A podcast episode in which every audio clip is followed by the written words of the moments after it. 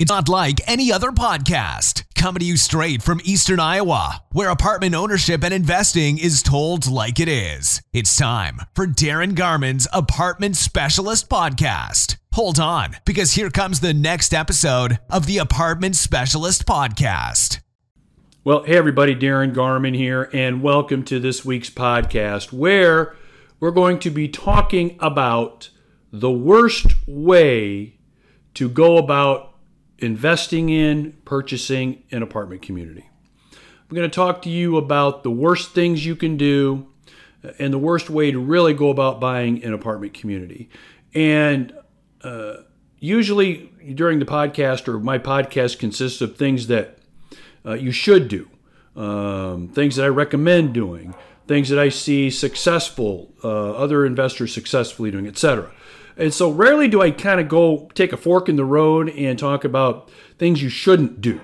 Um, but in this particular uh, episode, we're going to talk about the worst way to go about buying an apartment community. Okay, so before we get into the podcast, a couple of couple of things. Number one, a reminder that next month, already next month, about a month from when I'm recording this, we will be having our Multifamily Investment Summit and Property Tour. If you've not signed up, if you've not had a chance to check out exactly what we're going to be doing during this no-cost uh, property summit and investment property tour, you should check it out at heartland investment summit dot com. That's heartland investment summit dot com. Uh, during our day and a half together, I will be taking serious multifamily investors, whether you're active or passive, behind the scenes of exactly what we do here, how we do it, and everything that's involved in owning successfully your own multifamily community or communities. Again, this is for active or passive investors. There's no cost to attend. The only fee to attend is you need to be a serious investor. Okay, if you consider yourself a serious investor, you have capital to invest, uh, you are ready to make an investment within the next six to twelve months at the very most, and really want to ramp up your knowledge and take your investment real estate knowledge to the next level, and take your multifamily investing and ownership to the next level, this is a must-attend event. I only allow fifteen at a time at my multifamily investment summits and property tours. We only have, I believe, maybe two or three spots left here, and that's it. So if you've not had a chance to check it out, uh, I definitely recommend you at least check out everything we'll cover, the detailed agenda, and what you would get out of this if you are a serious investor, again, by going to heartland investment summit dot com, heartland investment summit dot com. All right, let's go ahead and let's get started with these, this week's podcast. And just a couple of quick reminders before I jump into the worst way to go about buying your own apartment community. Uh, just a note, remember I am uh, coming to you from the home office today. Uh, rather than uh, having this podcast and getting this podcast done and recorded at the office, uh, I don't have a studio uh, specifically. It's really an office. I guess you could call it a studio. But this is the home office slash studio, uh, and it is at home. And so for those of you that have been with me a while, you know all about Bosworth and Blue, my two dogs. And my two dogs love to bark at FedEx, U P S, postal workers, or anybody walking by the house that looks like they uh, have any kind of interest in anything going on around our home. So you may hear the dogs barking in the background once in a while. That's what's going on if you hear that. And uh, yeah, or if it's a diesel engine. You know, the dogs love those diesel engines. So if any of you have dogs, you know what I'm talking about. They love to hear those diesel engines coming down the road, and for whatever reason, they want to bark at the diesel engines. Some dogs go as far as actually chasing those vehicles. Um, fortunately, Blue and Bosworth don't do that, but they love to bark at those vehicles anyway. So Uh, once in a while, you may hear them in the background, especially if something's being dropped off. I do get FedExes quite often, uh, U P S packages quite often at the home, so you may hear that once in a while. All right, let's talk about how you don't want to go about buying a multifamily community. And I'm going to take you live through what I've experienced now on two occasions. Actually, really, it's been four occasions. Uh, the first two occasions, I was quite serious. The two occasions after that, not so much, just kind of seeing how it was going to play out. And I'm going to take you through a real-world scenario that you will run into, if especially if you're an active investor. Um, if you're passive, you're not really going to run into this. But know whomever you're working with, that may be your sponsor, your general partner, Uh, your lead manager in your investment partnership that you're involved in, you can bet for sure they're probably going through this. And this is good information for you to know, to basically say, hey, dude, or do that, or hey, we can't go about purchasing investment real estate this way. We can't go about purchasing apartment communities in this manner. So when I give you this information and take you through the exact uh, sequential events, this is something you don't want to do. Yes, this is something that Darin did. I did it on more than one occasion. I've learned from it, and I don't do it anymore. And this is something you want to avoid. Okay? Uh, so let me take you through it. Uh, not too long ago, a little bit over a year ago, there was a one hundred eighty-eight unit apartment community available here in Cedar Rapids. Location met our criteria. The numbers and the financials met our criteria. Uh, the long story short, it's a property we wanted to own. So it was for sale through one of the national, more national commercial real estate brokerage firms. Uh, there are some that specialize in selling multifamily communities, and this was one of them. It was a national firm that basically what they do, the national firms, is once they put up a prop, once they get a property for sale, the listing agreement is signed. They've been engaged to sell the property. Not surprisingly, then they make phone calls and emails to all the surrounding property owners and say, hey, Darin, in this case, guess what? We've got this one hundred eighty-eight unit community for sale. Do you have interest in it? Would you like us to send you information? So that's kind of how, how they work. Um, not only uh, will these brokerage firms contact most of the local owners, they'll contact regional owners. So those uh, apartment community owners that not only own property in and around Cedar Rapids, they'll contact those, you know, let's say in uh, other cities in Iowa like Des Moines, Quad Cities, maybe Waterloo, Cedar Falls. Uh, then they'll maybe go up into the Minneapolis area, Chicago, Saint Louis, Omaha. So they kind of hit all the regional people too, and letting everybody know, hey, this one hundred eighty-eight unit property is for sale. Do you have an interest in information on it? And so, of course, I did. Uh, it's made a lot of sense for us for a lot of reasons. And so I requested the information, and after a couple of weeks of reviewing the information, scheduled a time to walk the property and tour the property, which we did. And so we walked away feeling really good about this property. We really wanted to own it. And so the next step then is, after you've been advised that the property's for sale, after you've reviewed the information, after you have toured the property, if you still have interest, the national brokerage firms will do what's called a call for offers. Now, one thing I failed to mention at the very beginning of my story is that this property does not have a price on it. Conventionally, in the past, the conventional way to market a property is, hey, we have one hundred eighty-eight units for sale. The asking price is six million dollars. Make your offer. And then, you know, whoever is really first to making an offer that meets the seller's criteria and maybe price and terms and all those kinds of things is the first one that gets the shot at buying the property. Well, what's been happening now for a few years is these national brokerage firms, which is smart, by the way, very smart is they have the properties unpriced.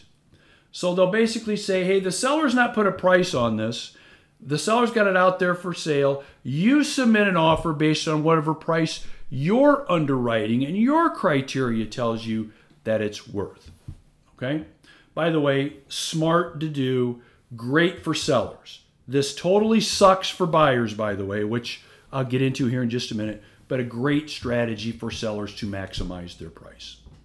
So they do what's called a call for offers, and they say, okay, all you people, everybody that's looked at this property, if you have an interest in making an offer, we need to have an offer in our hands by such a date and such a time, and they give you a deadline. It's usually about a week ahead of time.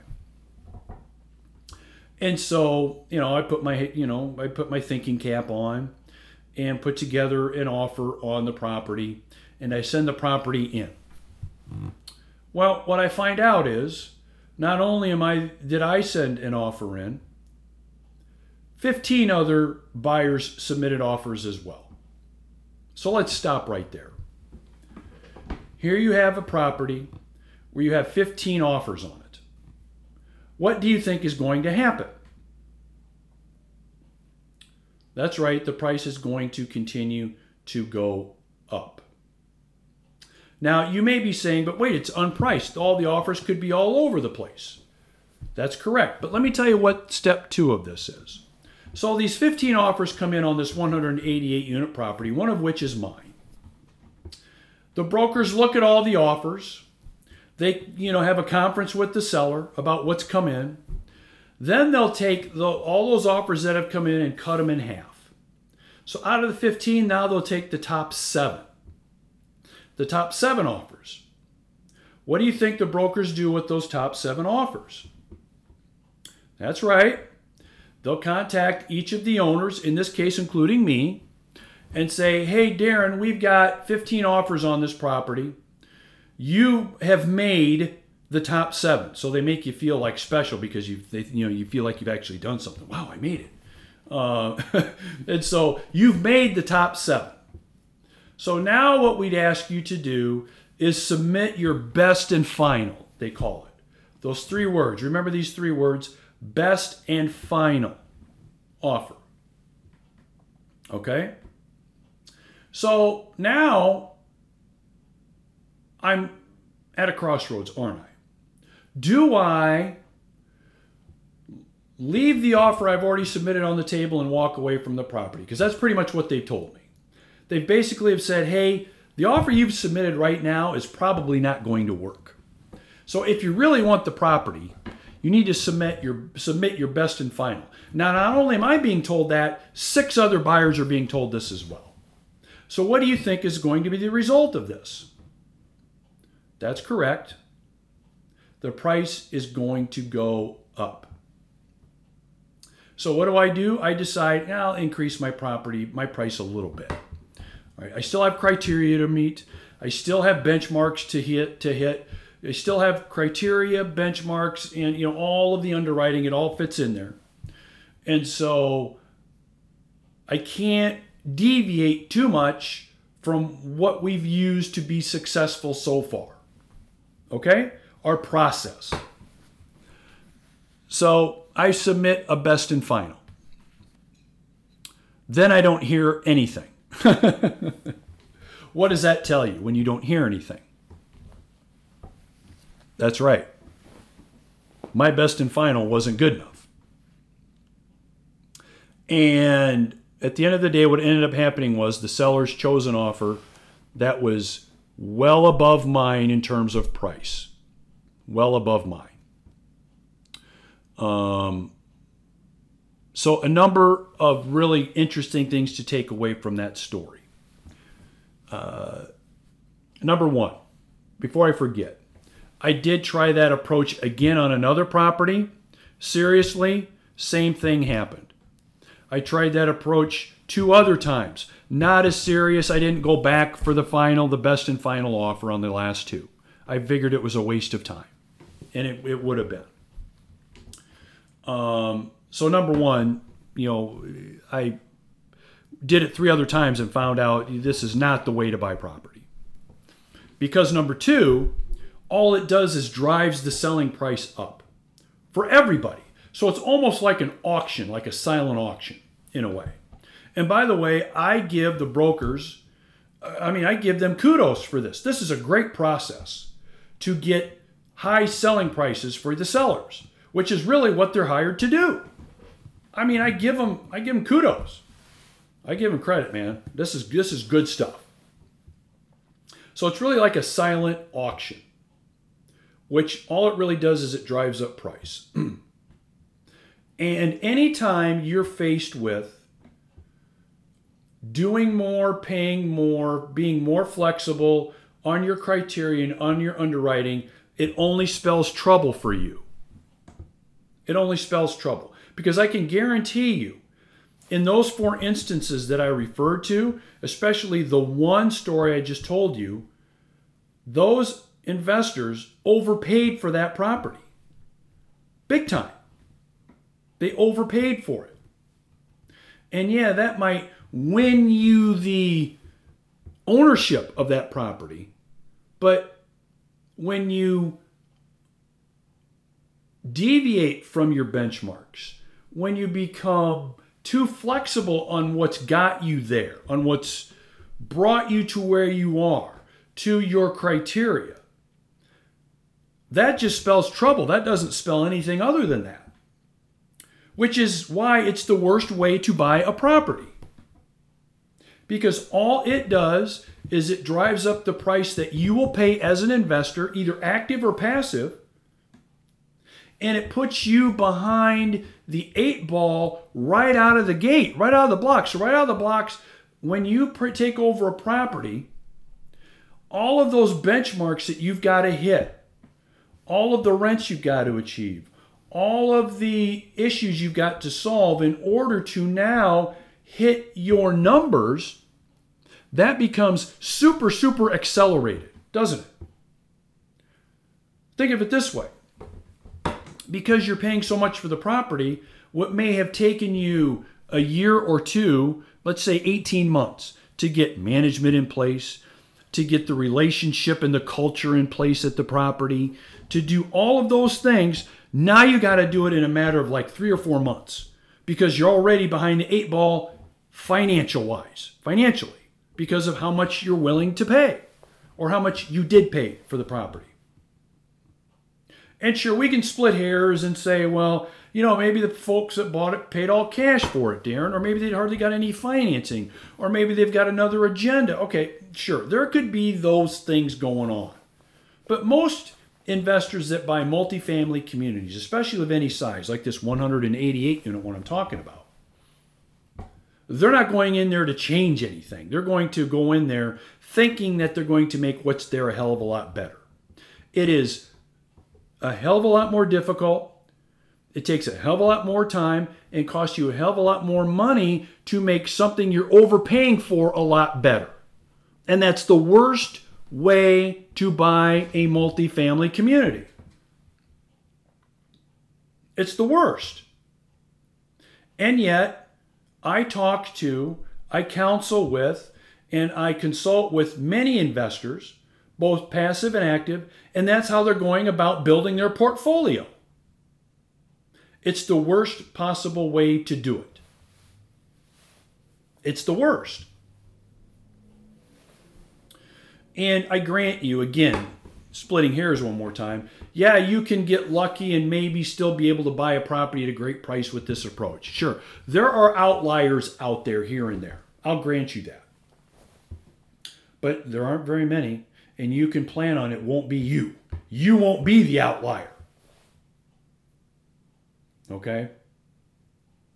So now, and I even told this, bro- I, so uh, when, when a broker calls me now and says, hey, Darin, and I just got a call here. I'm recording this on a Friday. I got a call on Tuesday, just the, the you know, previous Tuesday of this week, um, from a broker telling me that, you know, they've got a one hundred ten unit property for sale just uh, uh, about a little bit over an hour north of, of where I'm at. And I already told them I'm not even going to really waste my time spending. I'm not going to spend any time on it. Why would I? I know what's going to happen. And yeah, I'll probably look at the information. I'll probably consider it. But do I want to be one of fifteen buyers making an offer on the property? I don't. See, here's how you buy investment real estate, specifically apartment communities, the most profitable way. And I promise I will spend more time on a podcast, maybe a video. I promise I'll spend more time on it. I'm not going to here. I'm just going to just give you this little wedge, okay, in what we're talking about here. The best way is to have no competition. That's the best way. I don't want competition. I want to be my only competition. That's it. That's the best way to buy. The most profitable properties that we own right now, the most profitable ones, the best ones, there was no competition. It was me. That's it. And it doesn't matter the size. So what I explained to you in that process, you're going to find that to be more the case with larger communities, one hundred plus, one hundred unit plus communities typically. I mean, the four unit, the eight unit, the twenty-four unit, you'll typically have listing prices on those. And those more often than not are sold more conventionally. So you won't run up against this as much. And frankly, you'll have an opportunity to buy those, proportionately speaking, for better prices at better pricing than the one hundred plus unit properties right now in the marketplace, because of the conventional way that those are being sold and the expectations, okay? But if you're looking for scale, you're looking for little size, whether you're active or passive, and you're looking at one hundred plus unit communities, you're gonna run into this all the time. Call for offers. How many offers came in? Oh, twenty-eight. I just saw one the other day where they had sixty-five offers on a property. Do you really want to compete with sixty-four other people? Really? But they are. People are.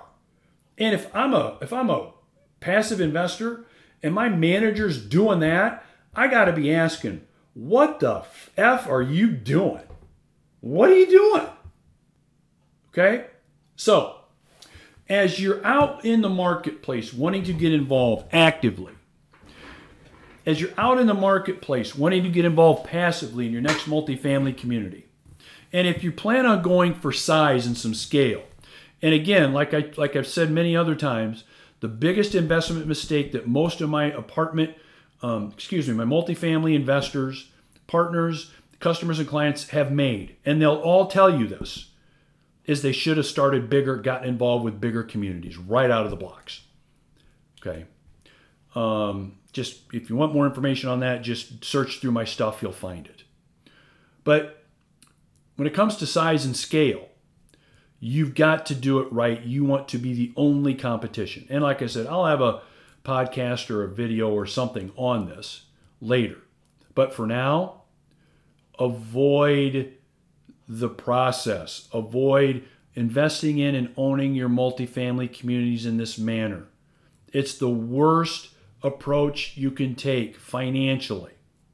It's the worst. And even though you may at the end of the day come out owning the property, being victorious in the purchase of it, you will have hell to pay later as a result. You will. So avoid it. All right. So I'm glad you spent the time with me on this week's podcast where we talked about the worst way to go about buying your next multifamily community. Um, I welcome comments, your experiences with, with this. What have you experienced? Have you run into this kind of thing too? Would love to hear from you if that's the case. If you've got some uh, war stories, would love to hear about those. Would love to share those with everybody else. I think that would be great. Um, so please, comments, suggestions, would love to hear from you. Uh, you've got all my information. Look forward to hearing from you, and uh, have a great day, a great week or weekend. Whenever you've listened to me, take care. We'll see you later. Bye-bye.